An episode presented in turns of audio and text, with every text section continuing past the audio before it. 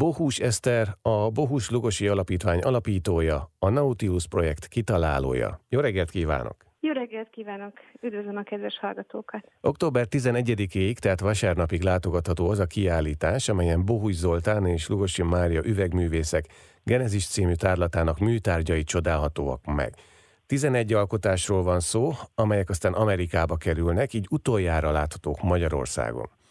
Na most, ha belépünk az Ébül Budai Kreatívház kiállító termébe, akkor először látunk egy egészen szuggesztív kiállítást. Aztán felsejlik előttünk, hogy a tárgyak mögött egy vagy két egészen kivételes életmű áll. Végül egy fantasztikus tervel találkozunk arra vonatkozólag, hogy mi lesz ezen életművek jövője. Kezdjük szerintem az első élménynél, jó? Tehát ki az a két művész, akit itthon talán kevésbé ismerünk, miközben a világ nagyon-nagyon figyelt rájuk. Bohus Zoltán műfajteremtő, iskolateremtő üvegszobrásznővész 1966-tól kezdve tanított az akkori a Néhai Magyar Iparművészeti Főiskolának a szilikát tanszékén, majd a professzor, az Égás György professzor megbízta az üvegszaknak a felépítésével, felszerelésével, kialakításával, és itt is tanított 1966-tól 2010-es nyugdíjazásáig, mint egy 44 éven keresztül. Gyakorlatilag elmondható minden túlzás nélkül, hogy Bohus Zoltán minden kortás üvegművésznek a szakmai atya, a Magyar Üvegművészeti Társaság is így apostrofálja jelentőségét a kortás magyar üvegművészetben. Bohus Zoltán felesége, édesanyám Lugossi Mária, szintén világhírű üvegszobrászművész, aki Bohus Zoltánhoz hasonlatosan az iparművészeti főiskolán tanult, de ő ötvös szakon. Itt is ismerkedtek meg, 1970-ben kötöttek házasságot, akkor még mind a ketten acél kompozíciókat, konstruktivista homlokzati domborműveket készítettek, akkor még nagyon jellemző volt a társművészetek szintézise az építészettel összhangban, belső építészet, muráliák. Sajnos ez napjainkra már nem ennyire jellemző. Szóval ezek az alkotásaik meg is találhatók még Budapesten, városszerte, illetve mondhatni, hogy országszerte. A 70-es évek elején már mind a ketten gondolkodtak az üveg használatában, mint a művészi önkifejezés eszközében. Őket nem határolta be az, hogy ők mind a ketten végső soron iparművészként végeztek a Néha Iparművészeti Főiskolán. Ők az anyagban, mint a, a művészi önkifejezés eszközében gondolkodtak határtalanul. Talán ez is vezetett odáig, hogy, hogy mindig átlépték a műfai korlátokat, vagy lehetséges korlátozottságokat, és hamarosan elkezdtek üveggel dolgozni.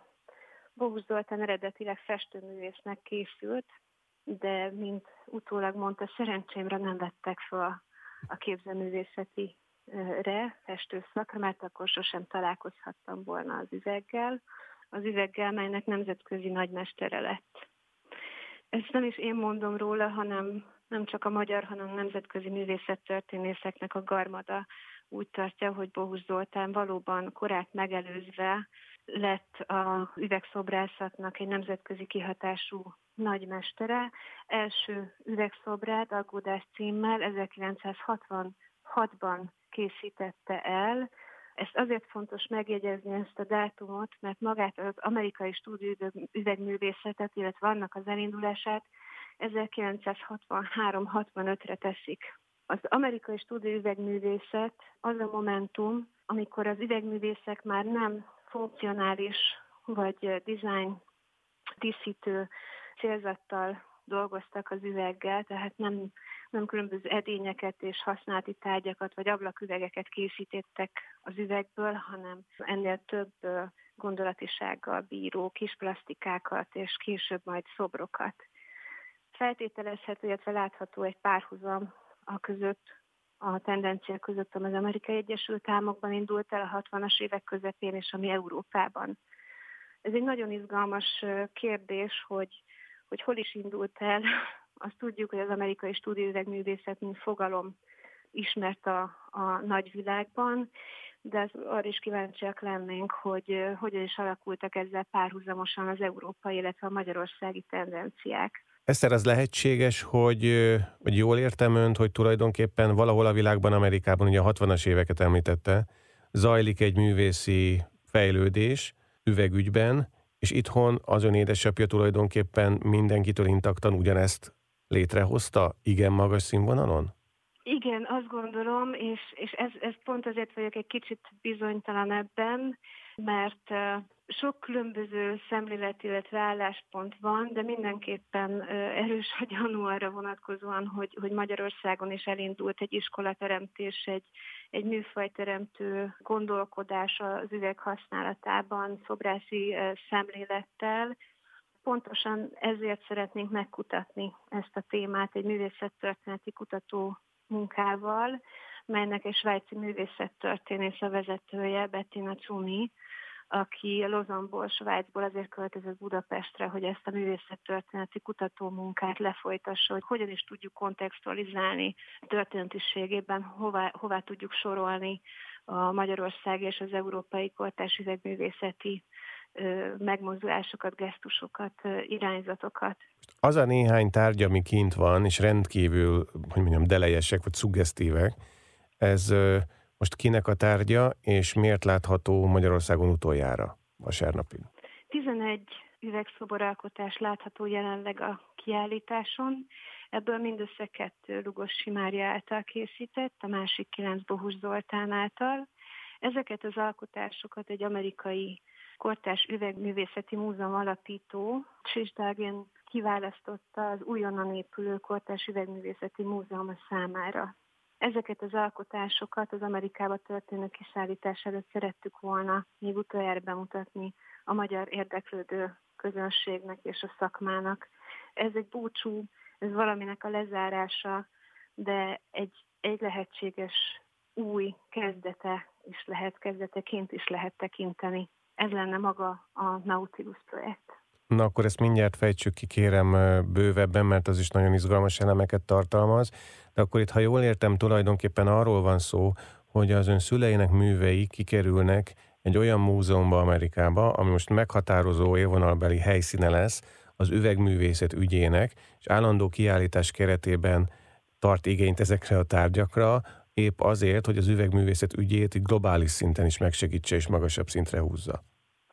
Ez pontosan így van, és ezért ezt elmondanám, hogy a hölgy a teljes Bohus-Lugosi gyűjteménynek a megtételére szeretett volna ajánlatot kérni, ez több mint 50 darabból álló gyűjtemény. Azt is mondta, hogy ő akár felépíteni az újonnan épülő múzeumának egy külön szárnyát arra, hogy Bohus Zoltán és Lugosi Máriának az alkotásait egyben bemutathassa a közönségnek, de hát nekünk is van egy olyan célkitűzésünk, hogy azért a szüleim alkotásainak a legjavát, a Bohus Lugosi gyűjteményt Magyarországon tartsuk egyben.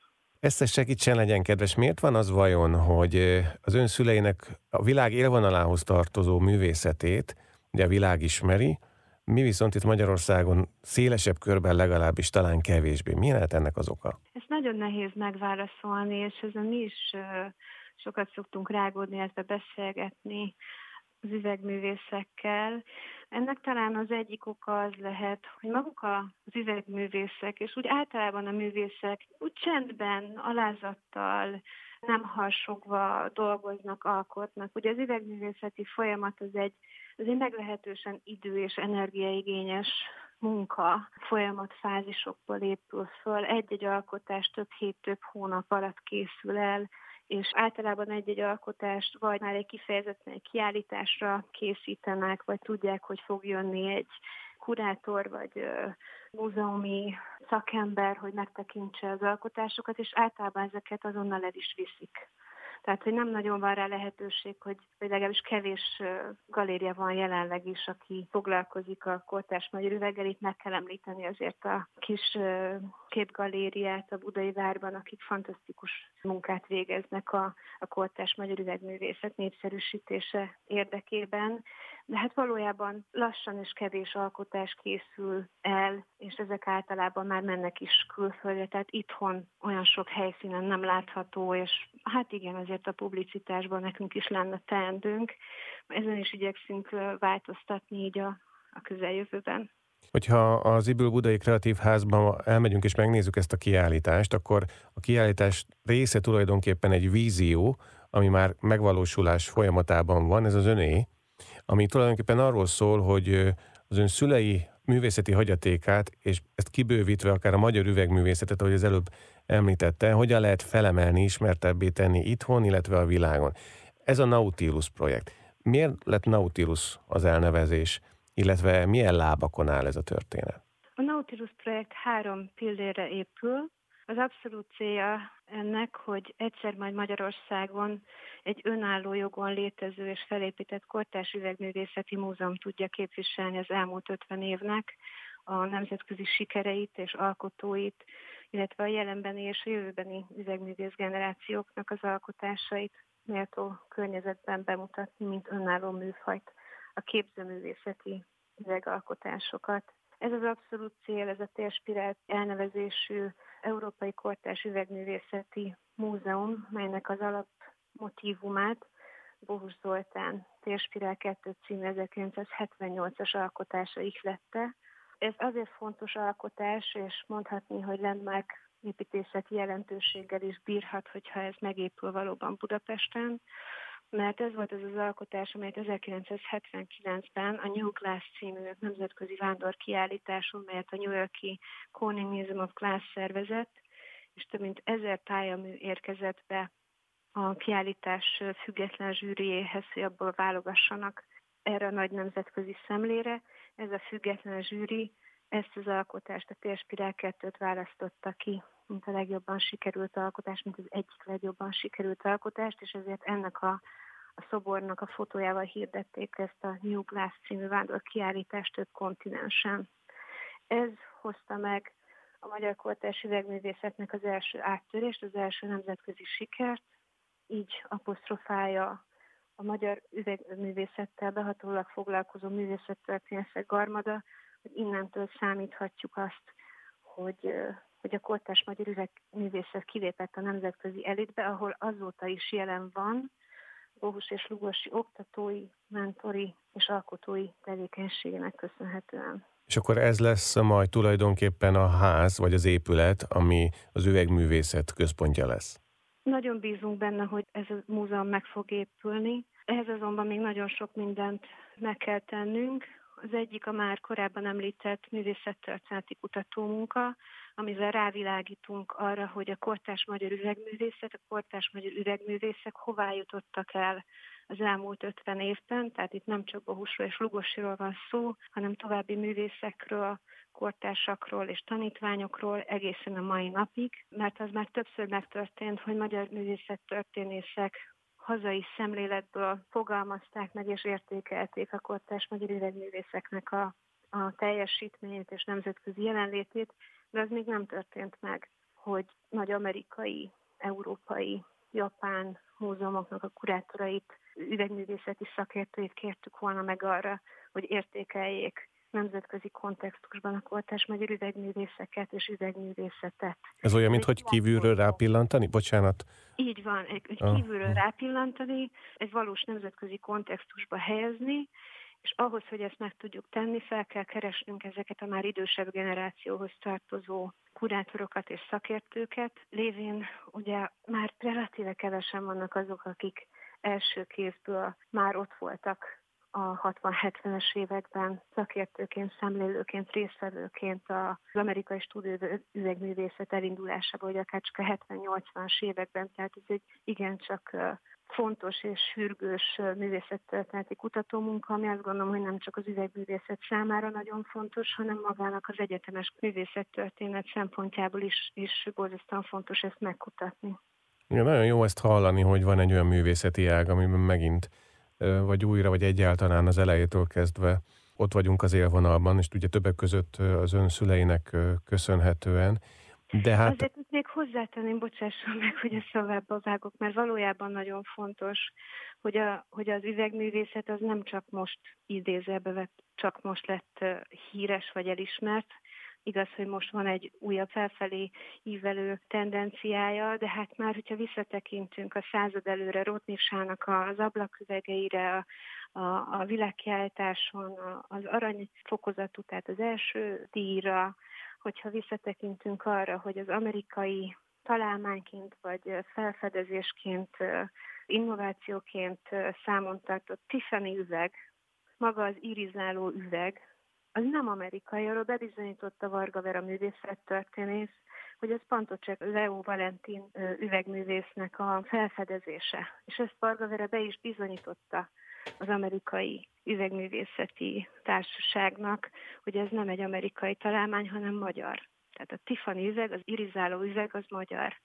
Erről is nagyon kevesen tudnak hazánkban, és ezen kívül még ott van a fátyolüveg, és még néhány olyan innováció az üvegművészet területén, amire, amire úgy gondolom, hogy méltán lehetnénk büszkék, de hát ahhoz ismernünk kell az eredményeinket, hogy büszkék tudjunk rá lenni. És akkor ez kerülne az épületbe többek között? Így van, így van. Az az elképzelés, hogy ez a múzeum tegyen egy történeti áttekintést röviden arról, hogy, hogy honnan is indult el az üveg, és hová jutott el ez a fantasztikus anyag, ami nélkül a társadalmunk és a technológiánk nem tartana ott, ahol most tart. Ha végig gondoljuk azt, hogy az üveg 3500 éve van jelen az emberiségnek az életében, hogy folyamatos innovációra alapulva napjainkra annyira meghatározó lett, hogy nélküle a tudomány számos területe elképzelhetetlen lenne. Tehát az orvoslásban, a gyógyszerészetben, az űrkutatásban, távközlésben, az informatikában, az építészet, az autógyártás, még sorolhatnám, fantázíukra bízom, hogy mennyi helyen találkozunk az üveggel, ami nélkül valójában nem lennének lehetségesek azok a technológiai innovációk. Tehát az üveg egy olyan fantasztikus anyag, ami technológiai innovációra épül, és így módon a jövőbeni lehetőségei határtalanok. És ez igaz az üvegművészetre is. Hadd kérdezzek valamit kicsit szemtelenül röviden, jó? Tegnap láttam, amikor megnéztem a kiállítást, egy nagyon érdekes formájú üvegszobrot az ön édesapja által eh, megalkotva, ami nagyon hasonlított, és megidéztem, most nem tudom melyik ilyen kis arab emírségbeli híres épületet, ami ilyen felhőkarcoló, de az például nagyon, nagyon, nagyon érzékelhető volt egy rím. Ezek ilyen inspirációs források? Igen, valóban a különböző művészeteknek a kreatív elméi alkotói nagyon sokszor inspirálódnak egymás alkotásaiból. Tehát úgy a, a zenéből, a festészetből, a szobrászatból, az építészetből oda és vissza kölcsönösen egymásra hatnak. A társművészetek valós szintézise jelen van. Amikor megépült a Dubajban, az Egyesült Arab Emírségben a Burj Al Arab, akkor emlékszem, hogy édesapám így felhorkant, hogy na de hát ez az én szobrom. És tényleg valóban a, a Vittorla című alkotását jó néhány évvel korábban készítette el, mint hogy a Burj Arab megépült, és ez a, ez a szobor, ez, ez tényleg megjárt a Japánt, Európa számos múzeumát, galériáját, és szintúgy Amerikában, és édesapám mindenféle, tehát őről ezt lehet tudni, a legszerényebb ember volt a világon, a legalázatosabb ember volt a világon, tehát ő, ő sosem mondott volna ilyet magáról, hanem érezte volna azt igazságnak, hogy, hogy valóban az ő, az ő szobrából inspirálódhatott az a, az, az építész, aki a Burzsalarabot megépítette Dubajban ezt az ikonikus vitorla formájú csodálatos épületet. Van még egy oszlopa a tervének, ezt erre Nautilusnak, ez pedig az a családi otthon alkotóműhelyé való átalakítása. Igen, Bogus Zoltán és Lugosi Mária egy meghívásos pályázatot hirdetett, építészeti pályázatot hirdetett a saját műterem házuknak a megtervezésére. Ez az önök családi olyan... háza, ugye? Jól, jól értem. Így van, így van, ez egy családi ház, mindig is arról álmodtak, hogy hogy egyszer lesz egy olyan otthonuk, ahol a, a művészeti alkotó munkának professzionálisan kialakított terek is ott lesznek, és ehhez három építést hívtak meg egy zártkörű pályázatra, melynek nyerteseként Nagy Tamás Isten nyugosztalja, sajnos nem régiben veszítettük el. Nagy Tamás építész, aki elsősorban templomépítészetéről ismert Magyarországon, képviselte Magyarországot a, Velencei Építészeti Biennálén is, Makovec tanítvány. ő tervezte meg a Bohus Lugosi Művészházat, melynek a kertkapcsolatos helyiségei az üvegművészeti alkotómunkára professzionálisan, ergonomikusan kialakított alkotóterek, melyek fel vannak szerelve mindazon géppel és eszközzel és rengeteg alapanyaggal is még, melyeket szeretnénk a jelen és a jövő üvegművész generációinak a szolgálatába állítani. Azért gondoljuk ezt nagyon fontosnak, mert Kohusz Zoltán és Lugosi Máriának a hagyatéka, azok a, a szoboralkotások, illetve maga az épített hagyaték, és mindezeknek az örökségével való képzése azt jelenti, hogy hogyan tudjuk ezt élővé tenni, hogyan tudjuk ezt használatban tartani, ahhoz, hogy tovább tudja szolgálni a szellemiségük, az oktatói és alkotói szellemiségük a jelen és jövő üdegművész generációit. Igazából az derül ki számomra, hogy lehet, hogy nem tudom, hogy ön foglalkozott-e az üveggel valaha, vagy bármi mással, amivel az ön szülei, minden esetre a hagyatékuk továbbélésére vonatkozó víziója, az legalább annyira ambiciózus. Köszönöm szépen a kedves gondolatokat. Hát valóban igazából ezen az elmúlt több mint két évnek a, a munkája nem volt könnyű azt kitalálni, hogy hogyan lehet egy művésznek, ráadásul egy kettő művésznek, ráadásul házaspárművésznek a, az alkotásait, a szellemiségét hogyan lehet továbbvinni, tovább éltetni. Mert valóban, amit ők hoztak létre, az egy valós nemzeti kulturális hagyaték, amit örökségé szükséges képeznünk ahhoz, hogy tovább tudják szolgálni a magyar képzőművészetet. Köszönöm szépen, akkor most gyorsan mondom hallgatóinknak, hogy október 11-ig lehet megtekinteni, a kiállítás egyébként ingyenes, az Ibül Budai Kreatív Ház kiállító termében. Ezt a nagyon csodálatos kiállítást, Bohus Eszter, köszönjük szépen! Köszönöm szépen!